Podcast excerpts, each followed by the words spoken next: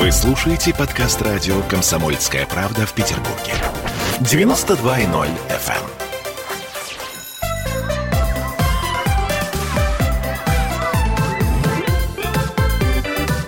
Родительский вопрос. 11 часов 3 минуты в городе на Неве, мы начинаем наш родительский вопрос. Сегодня, как всегда, с вами я, Ольга Маркина, и у нас сегодня замечательный эксперт, у нас сегодня генеральный директор Центра Аутека Марина Иванова. Здравствуйте, Марина. Здравствуйте. И э, наша, моя, можно сказать, ведущая Екатерина Приходько. Екатерина. Здравствуйте. Здравствуйте. Мы в прямом эфире, поэтому нам можно писать по трансляции ВКонтакте. Э, также можно звонить по телефону прямого эфира, если вам ну, необходимо прям-таки высказаться. 655-5005. А, друзья мои, ну, э, тему эту мы, э, я думаю, что не первый и не последний раз поднимаем, а э, последние новости, они э, говорят о том, что нам просто-таки необходимо об этом говорить. Ну, я напомню нашим слушателям, что недавно произошел очередной инцидент на детской площадке, где э, некая дама попыталась выгнать э, детей с диагнозом аутизма с детской площадки, потому что они якобы испугали ее внучку. Ну, э, суть не в этом, а суть в том, что реакция общества нам показала, что тема эта очень яркая, что о ней нужно говорить, что мы имеем очень мало информации, и что, конечно же, э, проблема существует, что самое главное. Ну, тут я должна сразу сказать, что э, Екатерина Приходько не просто так к нам пришла в гости, э, насколько я понимаю, четыре с половиной года, да. и у нее стоит диагноз аутизм. Ну, официально еще не стоит, потому что это трудно поставить, ну, имею в виду, доказать официально, да, чтобы получить инвалидность до 7 лет, угу. пока нам не будут ставить, но он есть. А, этот... Давайте так, вот мы начнем с того, что а, девочка родилась, все было хорошо. Было прекрасно все. Все до полутора, да, где-то лет. Даже на, до двух. Угу, ну, были угу. какие-то немножко там у нас отклонения, но все врачи говорили, все в норме. Врачи у нас великолепные, причем педиатр у нас профессор. Так. Родионова такая Ольга Викторовна, очень известная в Петербурге. Она говорит, нет, Катя, все нормально, на нижней норме, но все идет хорошо. Надо будет невролог, психиатр, все это организуем, естественно. Но потом началась пандемия наша великолепная. Угу, и угу. ко многим врачам мы просто, ну, физически не могли попасть. Угу. А консультации так, это не консультация, это точно. Ходили где могли, Э, специалистов искали, ну это реально вот вакуум информационный. С чего все началось? То есть вот с чего вы вдруг, это я просто к тому, что многие родители, которые нас сейчас слушают, может быть, они как-то угу. а, а, озаботятся ранней диагностикой. Это Вообще очень важно. очень было замечательно, если бы родители раньше научи, не научились, а их информировали, чтобы они могли получить вот эту информацию и обратить внимание на какие-то непонятные, непонятные поведения ребенка. У меня хоть и третий ребенок, но я с таким никогда не сталкивалась, честно. И для меня это был шок. Заметила я, когда ребенок упал и сильно испугался, и она мне неделю не разговаривала. А Потом, до этого разговаривала, да? Да, были там, мама, дай, папа, пойдем, принеси там, попить. Вот такие были слова. А потом просто резко прекратилось. Это это не потому, что из-за этого случая, а как будто как толчок, что ли, был. И все, и у нас началось мы стали понимать, что ребенок не такой отсутствовал контакт или что? То есть нам контакт, за, э, задают самые простые вопросы. Ага, аутизм это прежде всего отсутствие контакта. Она не смотрела в глаза. Угу. Да, это было очень печально. Мы не знали, что делать. Это никак не привлечь внимание, только резкий какой-то звук. Ну, там думали, что слух. А, то есть проблема если, со слухом. Не, не реагировала на имя, вам казалось, что проблема со слухом, да, да к да, примеру. Да. Угу. Ну, а потом мы смотрим, она поет. Она слушает музыку, она танцует, причем тихо, когда музыка играет. Думаю, нет, это что-то не то. То есть родители не имеют такой квалификации, чтобы определить вот эту проблему. Естественно, естественно. И что нам делать? Так, а, давайте теперь мы все-таки спросим у Марины Ивановой, у нашей а, замечательной гости, а, что вообще делать и каким образом ты обращаешь на это внимание? Это я все говорю о ранней диагностике. Это все же очень важно, потому что иногда а, какое-то время э, некоторые родители упускают, потому что думают, ну нет, это нет. Ну не говорит, ну как, как добрые бабушки говорят, разговорится. Да, он у нас до пяти лет молчал, а потом, ну вы понимаете, да, о чем я говорю. Итак. Э, да, на данный момент э, есть у меня два таких совета для родителей, которые начинают немного подозревать, что может быть что-то не то. Самый первый, самый простой и легкий способ – это пройти тест на сайте русскими буквами autism-тест.рф. А, это на самом деле очень серьезный скрининговый инструмент, который признан во всем мире. Он переведен на русский язык. Там порядка 20 вопросов, в которых перечислены, собственно, вот все те симптомы, да, с которыми сталкиваются родители. Ребенок э, не обращается а, там, с, не привлекает внимание родителей, не а, поворачивается, когда его зовут, у него странные игры, он а, нетипичным образом реагирует на какие-то звуки окружающей среды, а, он не разделяет внимание, когда там, ну, не пытается привлечь к чему-то интересному, тому, что его заинтересовало. Вот такого плана вопросы. И а, их немного, когда родители проходят весь тест, то а, он на выходе получит результат, э, нужно ли ему дальше куда-то идти, то есть серьезный риск возникновения аутизма, или э, это норма. И дальше от этого, ну то есть как начальная ступень, э, это уже будет очень хороший толчок. И второе, что я бы хотела сказать, возможно, не все об этом знают, у нас в городе есть очень хороший институт раннего вмешательства. Вы, Катя, про него слышали, нет? Какой? А, он так и называется, Институт раннего вмешательства. Нет. Находится э, в центре, на улице Чехова, 5. А, и а, они занимаются как раз с детьми Мнухина? до трех лет. Нет, Нет это не полугосударственное, получастное. Вот, я точно не буду. Вот откуда взять родителям эту информацию? Да, при этом это большой институт, то есть это трехэтажный особняк, в котором работают потрясающие специалисты. Там применяются знания и поведенческого анализа на данный момент самый. А, об этом мы еще подробнее да. поговорим, потому что сейчас для наших э, радиослушателей э, поведенческий анализ это, ну, угу. так сказать, ну, закрытая я хотела книга. сказать о том, что там разные методики. Угу все они э, современные, то есть mm научно обоснованные, вот буквально на острие науки.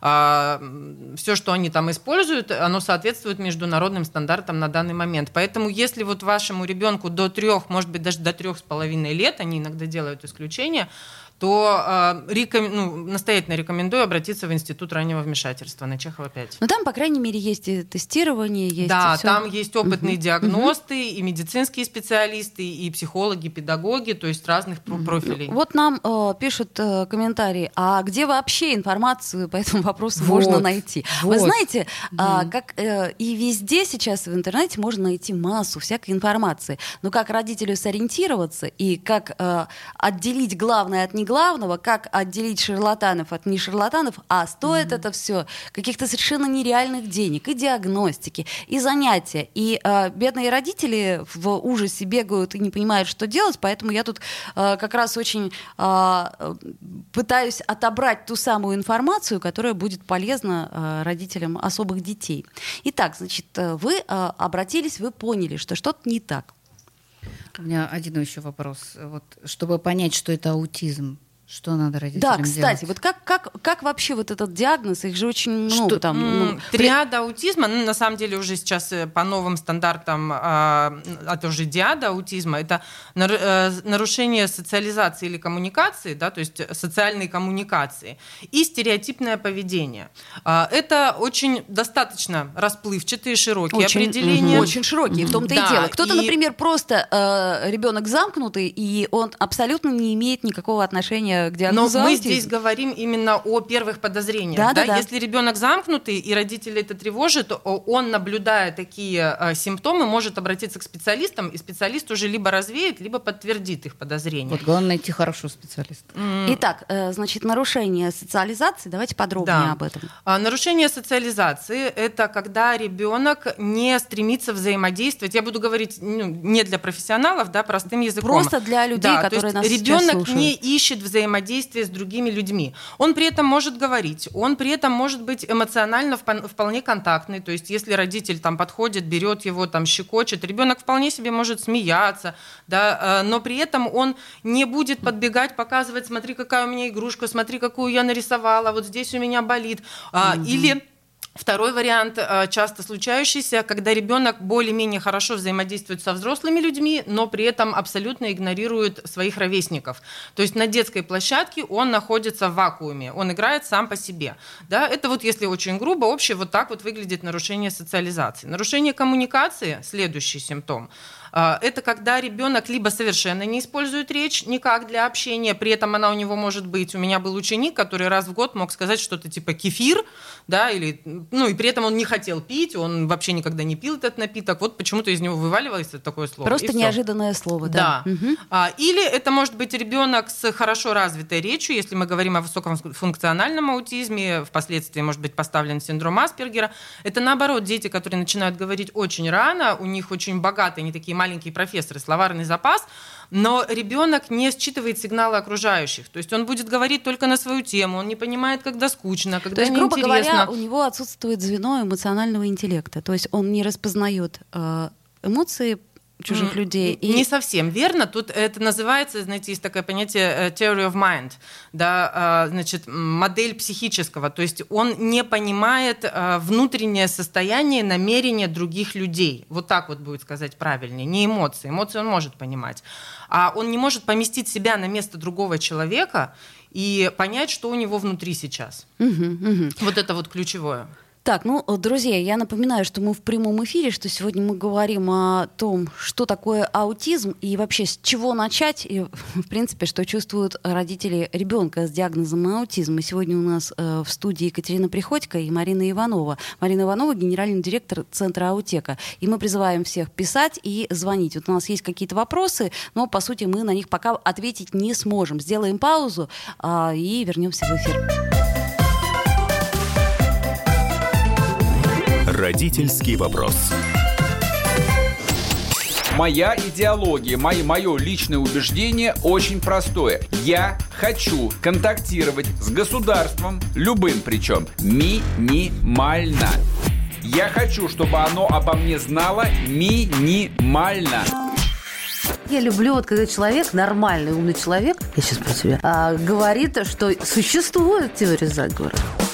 Ежедневно Сергей Мардан и Мария Бачинина делают ваше утро незабываемым.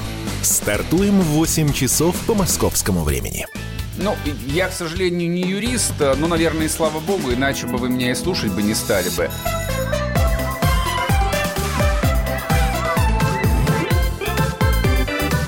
Родительский вопрос. Вновь возвращаемся в эфир. Напомню, что у нас э, в студии Марина Иванова и Екатерина Приходько. Мы говорим сегодня об аутизме. Это такая наша первая тема. Буквально э, слегка мы прикоснемся к ней и э, поймем, что делать родителям, которые подозревают, что с ребенком что-то не так. Ну, э, вот даже Екатерина, у которой третий ребенок, да и она все равно почему-то не сразу смогла распознать. А почему? Потому что это не видно, потому что это непонятно. И даже специалисты а, подчастую не могут сказать, что не так. То есть вроде бы сказали вам наверняка, проверьте слух ребенку, да? Много чего говорили. Да, да, да, да. да. Отправляли, ну, грубо, знаете, вот в кавычках, по этапам. Да, я еще раз напомню, что у Екатерины дочка четырех с половиной лет э, с предположительным, мы сейчас так скажем, диагнозом аутизм. Ну, тут, угу. что касается официальной э, медицины, мы к ней, наверное, вернемся, может быть, как отдельный разговор. Да, в, в одной из следующих передач, потому что все не так-то просто, как хотелось бы. Еще мы во время паузы говорили о том, как можно определить, да, вот по принципу игры. Чем отличается игра особенного ребенка в данном случае? Ну, один из первых признаков, который, на которые родители могут обратить внимание, это э, стереотипные действия. Это, собственно, второй из симптомов аутизма, да, как я говорила, первый нарушение социализации и коммуникации, а второй вот эти вот стереотипные действия.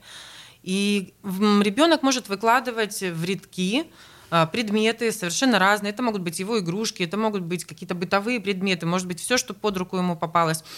Если вы наблюдаете за тем, что ребенок складывает рядочки, они могут быть длинные через всю комнату, их может быть несколько параллельных, или собирает башенки. А, это ну, вроде бы башенки, башенки все собирают. Все, да. да, в том-то и дело, что Просто на как? первый взгляд это очень неочевидный признак, и молодой неопытный родитель, у которого первый ребенок, действительно на это не обратит Третий. внимания. И все равно не обратит. Да, и это нормально, потому ну, что каждый ребенок в меньшей степени. Так, ага. А вот если То есть рядочки... использование, грубо говоря, игрушки не по назначению. Да? Если это машинка, верно. то машинка э, ребенок не катает, а условно говоря выкладывает в рядочки. Да. Угу, так. а, то есть рядочки должны вас больше насторожить, если с башенкой машинками все не так очевидно, то ну, вот по, моей, по Рядочки моему были из опыту, машин. да, а, обычные дети я никогда не встречала, чтобы просто ребенок э, сидел и выкладывал рядочки из предметов, да, вот здесь вот ну более такой тревожный момент. И э, что еще может обратить на себя внимание? А сюжетная игра, да? Ну, то есть в какой-то момент мы понимаем, что у ребенка, по идее, должна появиться сюжетная игра. То есть а, там, не знаю, там Мишка пошел к кукле, они поужинали и, и так далее. И подобное. Даже на уровне очень примитивном. Сюжетная mm-hmm. игра присутствует, э, так сказать, в жизни э, аутичного ребенка. Так как все дети с аутизмом очень разные, я вынуждена говорить да, о нескольких вариантах развития событий. А если нарушения достаточно серьезные, то, естественно, никакой сюжетной игры не будет. Будут максимум простые какие-то манипуляции на то уровне манипуляции с предметами. Слушайте, да. вот нам задают вопрос, точнее не вопрос, а э, комментарий. Это важно. По-моему, главный признак это то, что у ребенка речь не несет коммуникативную функцию. Можно не говорить физически, но коммуницировать и говорить, но не коммуницировать. Ну вот такой вот э, комментарий. Э, по сути, верно. Это верно, да? То есть э, ребенок не стремится к коммуникации и использует, предположим, взрослого как там, ну условно говоря, как подставку для, да, или там э, эй, ты иди сюда для того, чтобы достать мне вон ту штучку. Даже не так. Ребенок а берет руку родителя и как граблями пытается ей что-то достать. Нет, такого не такого было. не было. Она вот брала очень часто... руку и говорила, ну, типа, там какими-то жестами, типа, пойдем, угу. пойдем, ведет и показывает, что ей надо достать или угу. что ей дать. До угу. полутора лет такое было, да? Нет, это и, и дальше сейчас было. сохранилось. Ну вот потому что, да, они действительно все очень а, разные. А, но... Да, а самое страшное, э, друзья мои, в этой ситуации, это то, что действительно все дети очень разные. Да. И не просто все, все дети обычные-то разные, угу. а все аутичные дети тоже абсолютно разные. И мы э, не сможем сейчас назвать все признаки. То есть у кого-то это так, у кого-то, например, коммуникация вообще не нарушена, к примеру, да, и очень трудно определить, как и что. Ну, совсем не нарушено, скорее нет. Такого тоже, такой вряд ли будет. То есть, если ребенок а, умеет выразить какие-то свои просьбы, это очень хорошо и замечательно, но человек растет, и коммуникация должна расти вместе с ним. Да, а часто нет. за пределы просьб, вот а, удовлетворения каких-то очень простых бытовых да, потребностей, которые нужны ребенку, а, коммуникация не выходит. То есть, вот опять же, то, о чем я говорила, нету стремления поделиться. Мам, смотри, какая собачка, нету, а да. я тебе цветочек сорвала, самолет Такого пролетел. Вот так, то есть, уже комментирование, да, после просьбы начинается комментирование, вот до этого часто не доходит. Угу, понятно. А, так, нам задают еще вопрос, а как определить э, ну, видимо, отличить, да, отличить обычную замкнутость от заболевания. Ну вот, вот тот, тот, вот, тот вопрос. Да, То есть такой. Мы как раз во время паузы говорили, ну не знает человек слово аутизм и имеет право его не знать. Это сейчас какая-то информация стала появляться там в связи с днем всемирного информирования об аутизме, а раньше слова-то такого не знали. Угу. Ну, э, какой бы человек ни был замкнутый, он все равно способен к, скажем так, туда-обратной коммуникации. Да? Есть такое понятие, как рецепрокность. То есть, когда мы улыбаемся, человек улыбается нам в ответ. Когда мы задаем вопросы, он, улавливая наше состояние, там как-то подстраивается, дает нам ответ. Да? То есть, коммуникация, она же не только вербальная, это еще владение, э, умение понимать жесты, мимику собеседника. И э, если м, при замкнутости характера да, нам удается все-таки выйти на вот эту обычную коммуникацию, мы там уединимся в комнате, мы там как-то скажем, ну что ты, не волнуйся, там, ну скажи, что ты хочешь, и человек нас поймет и нам ответит, то при аутизме такого не будет никогда. То есть родитель должен э, как бы этот момент поймать, что ребенок э, не реагирует на какие-то вещи элементарные, да. да, и тогда уже, естественно, обратиться к кому? К психиатру или к неврологу? К психиатру. Ну, ну насколько, сразу к психиатру... насколько я знаю, до трех лет психиатр в принципе да. не смотрит. Это, естественно, Вообще, педиатру, первый, первый э, врач, а э, которому отправляет да, педиатр, это невролог. Невролог говорит, ну, в принципе, все в порядке. Не, невролог нас отправил слух проверить. МРТ ага, головного так. мозга сделать, понимаете, вот такие вещи. Вы сделали МРТ, проверили слух? Ну, МРТ мы не стали, потому, потому что, что это под наркозом, наркоз. ага. да, естественно. Э, слух проверили, все нормально. Дальше куда идти? Нам, нам там уже знакомые сказали, идите к нейропсихологу, идите к психологу. Но к психиатру это было последнее вообще. Вот. Куда нас отправили? Ну, вы знаете, психиатры, может быть, оно и не случайно так, потому что пока что в Петербурге с этим все довольно сложно. Я на пальцах одной руки могу пересчитать психиатров, которые э, диагностируют аутизм вот. в соответствии с, ну, скажем так, МКБ-11, который вступит в силу только в январе, да.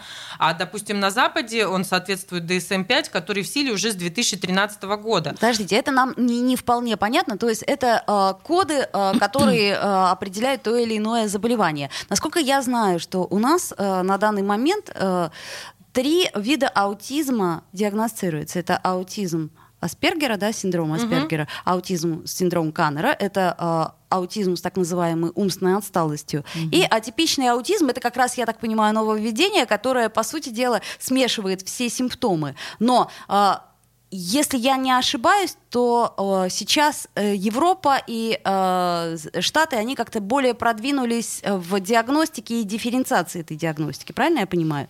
Да, я как, опять же, не медицинский специалист, буду говорить э, то, что я знаю в этой сфере, да, как то, такой же потребитель услуг, как и все.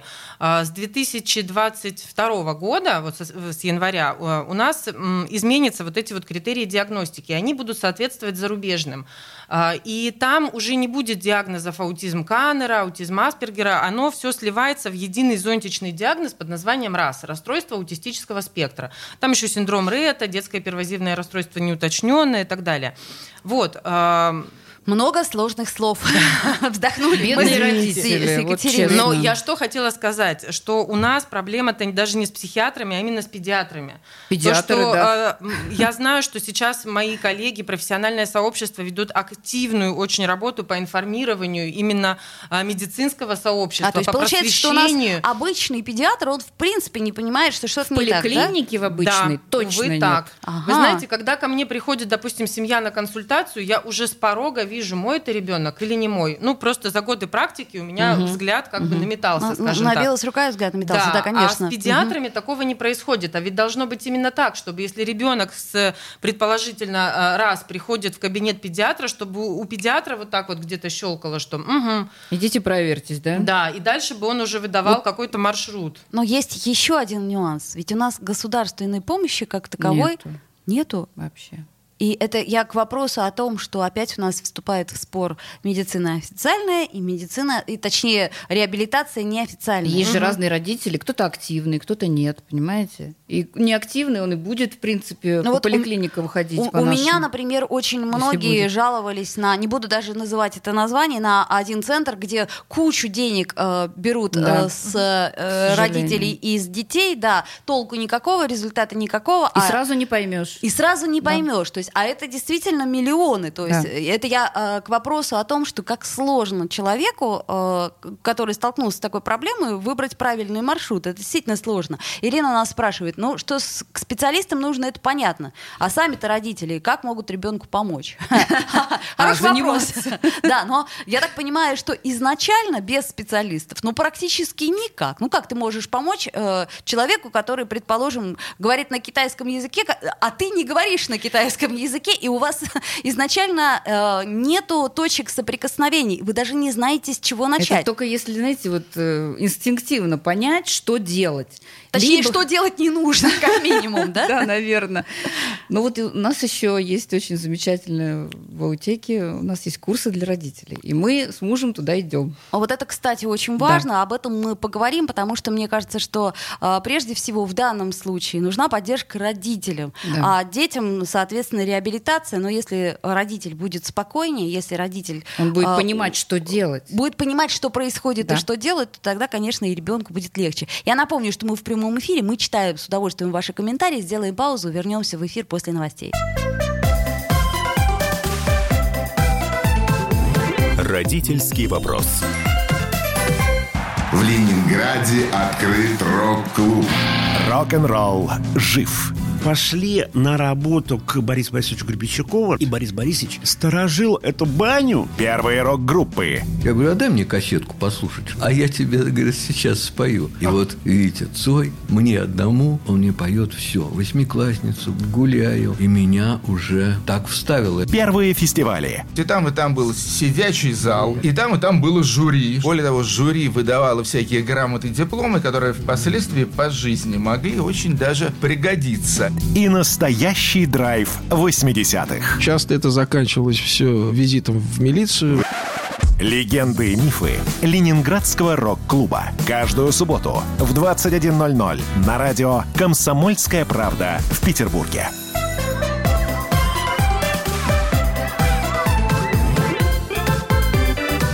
Родительский вопрос.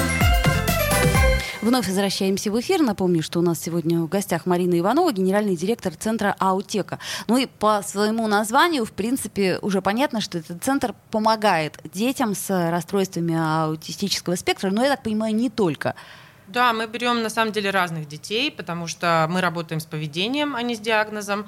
А просто именно для работы с аутизмом мы, скажем так, лучше всего подкованы по сравнению с другими, может быть, более традиционными подходами. Но в целом у нас и дети с сенсомоторной алалией, и с ЗПР, ну, в общем, совершенно разными диагнозами. Но тут я э, еще хочу сказать, это очень важно, что сегодня в нашей студии Екатерина Приходько, и э, наш разговор, он... Э, сразу теряет свои теоретические основы, потому что у Екатерины э, дочка с предположительным диагнозом аутизм. Почему предположительным? Потому что, опять-таки, мы вернемся к этой теме обязательно в следующих каких-нибудь передачах а, по поводу официальной медицины и официального Да. диагноза, официальной постановки диагноза.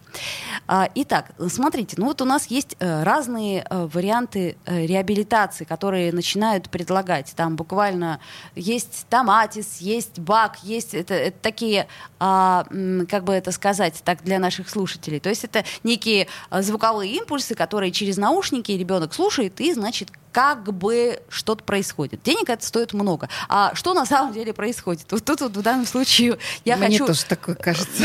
А, Вы А знаете, некоторые говорят к дельфинам, к дельфинам. Да, да, да. А, Я здесь хочу сослаться на зарубежный сайт, но потому что они собирают эту всю информацию, я на него ориентируюсь. А, Есть такой сайт под названием ASAT .com, это расшифровывается как Association of Science in Autism Treatment, то есть Ассоциация за научный подход в лечении аутизма. И там перечислены абсолютно все возможные виды вмешательств, какие только используются для э, коррекции аутизма. Все, что вы перечислили, плюс там гомеопатия, хилирование, там э, что-то еще, что-то еще. А хилинг, да, это модная тема такая, которая совершенно... ну, Выведение тяжелых металлов. А, да. кстати, коррекция диеты, там же очень-очень много вот, всего. вот эти все методы там перечислены, и напротив каждого стоит пометочка. А, научно обоснованный, то есть может использоваться для лечения коррекции аутизма, м, недостаточно доказательств или а, совершенно для этого не То годится. надо пробовать все родителям. Нет, вам, я думаю, нужно заглянуть на сайт и посмотреть, относится ли тот метод, который, на который вы собираетесь потратить кучу денег, э, к методам с доказанной эффективностью. А, и, логично, собственно, кстати забегая сказать, да. вперед, могу сказать, что вот все, что вы перечислили, к ним не относится. В лучшем случае там написано недостаточно доказательств, то есть требуются новые исследования. А, м, Сюда относится вот как раз БК-БГ-диета, сенсорная интеграция. А, значит, все остальное относится как к методам, не имеющим доказательств эффективности Мне лечении сказали, да. аутизма. Так, тогда самый главный ключевой вопрос. А Что же является доказательным методом? То есть что делать Поведенческая терапия. То есть, На а- данный момент только поведенческая терапия является м, методом, который прошел наибольшее количество исследований в независимых журналах. И является, собственно, способом коррекции, да, основным. А, Я не говорю про какие-то медицинские вмешательства, они вполне могут иметь место, если у ребенка какие-то дополнительные сопутствующие заболевания, то есть это все да. А, Но, по сути, э, говоря русским языком, это психолого-педагогический подход. Да? То это есть мы занятие, занятие, занимаемся, занятие, просто занятие. занимаемся. Самое эффективное это занятие. Да. да. Э, И дома, и везде. Да, и причем я так понимаю, что если с обычным ребенком заниматься нужно, то с особым ребенком нужно заниматься в 200 раз больше. И, к сожалению, тратить на это очень много времени и родителям, и специалистам. Там даже чуть-чуть по-другому предлагается, когда в это все вникаешь, нужно немного пере, скажем, перестроить модель взаимодействия с ребенком. То есть не должно быть такое занятие, как э, отдельное от жизни какое-то время. Да, вы, конечно, приводите детей на занятия, они там проводят два часа и уходите домой. Но э, поведенческий подход, он в том и заключается, что э, на этом коррекция не заканчивается. Родители проходят обучение определенное для того, чтобы понять, угу, э, угу. как говорить с ребенком на одном языке, как э, формировать у него правильные паттерны поведения и как быть самим понятным для ребенка, да, то есть чтобы ребенок понимал нас, а не только мы понимали то есть его. родителям поменять образ жизни. Да, полностью. и тогда занятия так. становятся круглосуточными. У меня сразу вопрос, но у нас же существует не только родители, у нас существует э, куча друзей и родственников кролика, то есть и бабушки, дедушки, э, у нас есть воспитатели в детском саду, у нас есть, ну, как бы куча э, народу сопутствующего. Ну, в идеальном мире, конечно, все должны уметь взаимодействовать, но мы говорим про реальный мир, и здесь тогда в силу вступают а, просто рекомендации. На самом деле вам не нужно быть э, суперспециалистом для того, чтобы эффективно общаться со своим ребенком. Вы можете дать своим родственникам э, несложные рекомендации или своим друзьям, что вот сейчас он делает так, отвернись, пожалуйста, или наоборот, там, а сейчас там возьми его за руку. То есть родитель вполне способен давать несложные рекомендации своим близким для того, чтобы они тоже правильно взаимодействовали с ребенком. Угу. Ну, это как со сладким и с бабушкой, да? Вроде да. того. Грубо да, говоря, да. пришла добрая бабушка, достала 10 шоколадок и все испортила. Хотя мы до этого месяц ребенка приучали к тому, что, знаешь, дорогой... Именно, а, именно. А, есть более полезные вещи, чем шоколадка. Нам задают вопрос. Задают вопрос, конечно, понятный. На него, я думаю, что сегодня прям мы так э, сходу ответить не сможем, но тем не менее. А как такого ребенка можно адаптировать к жизни в обществе? То есть можно ли я mm. так понимаю, ключевой вопрос. Может ли он ходить в обычную школу? Задает вопрос Марина.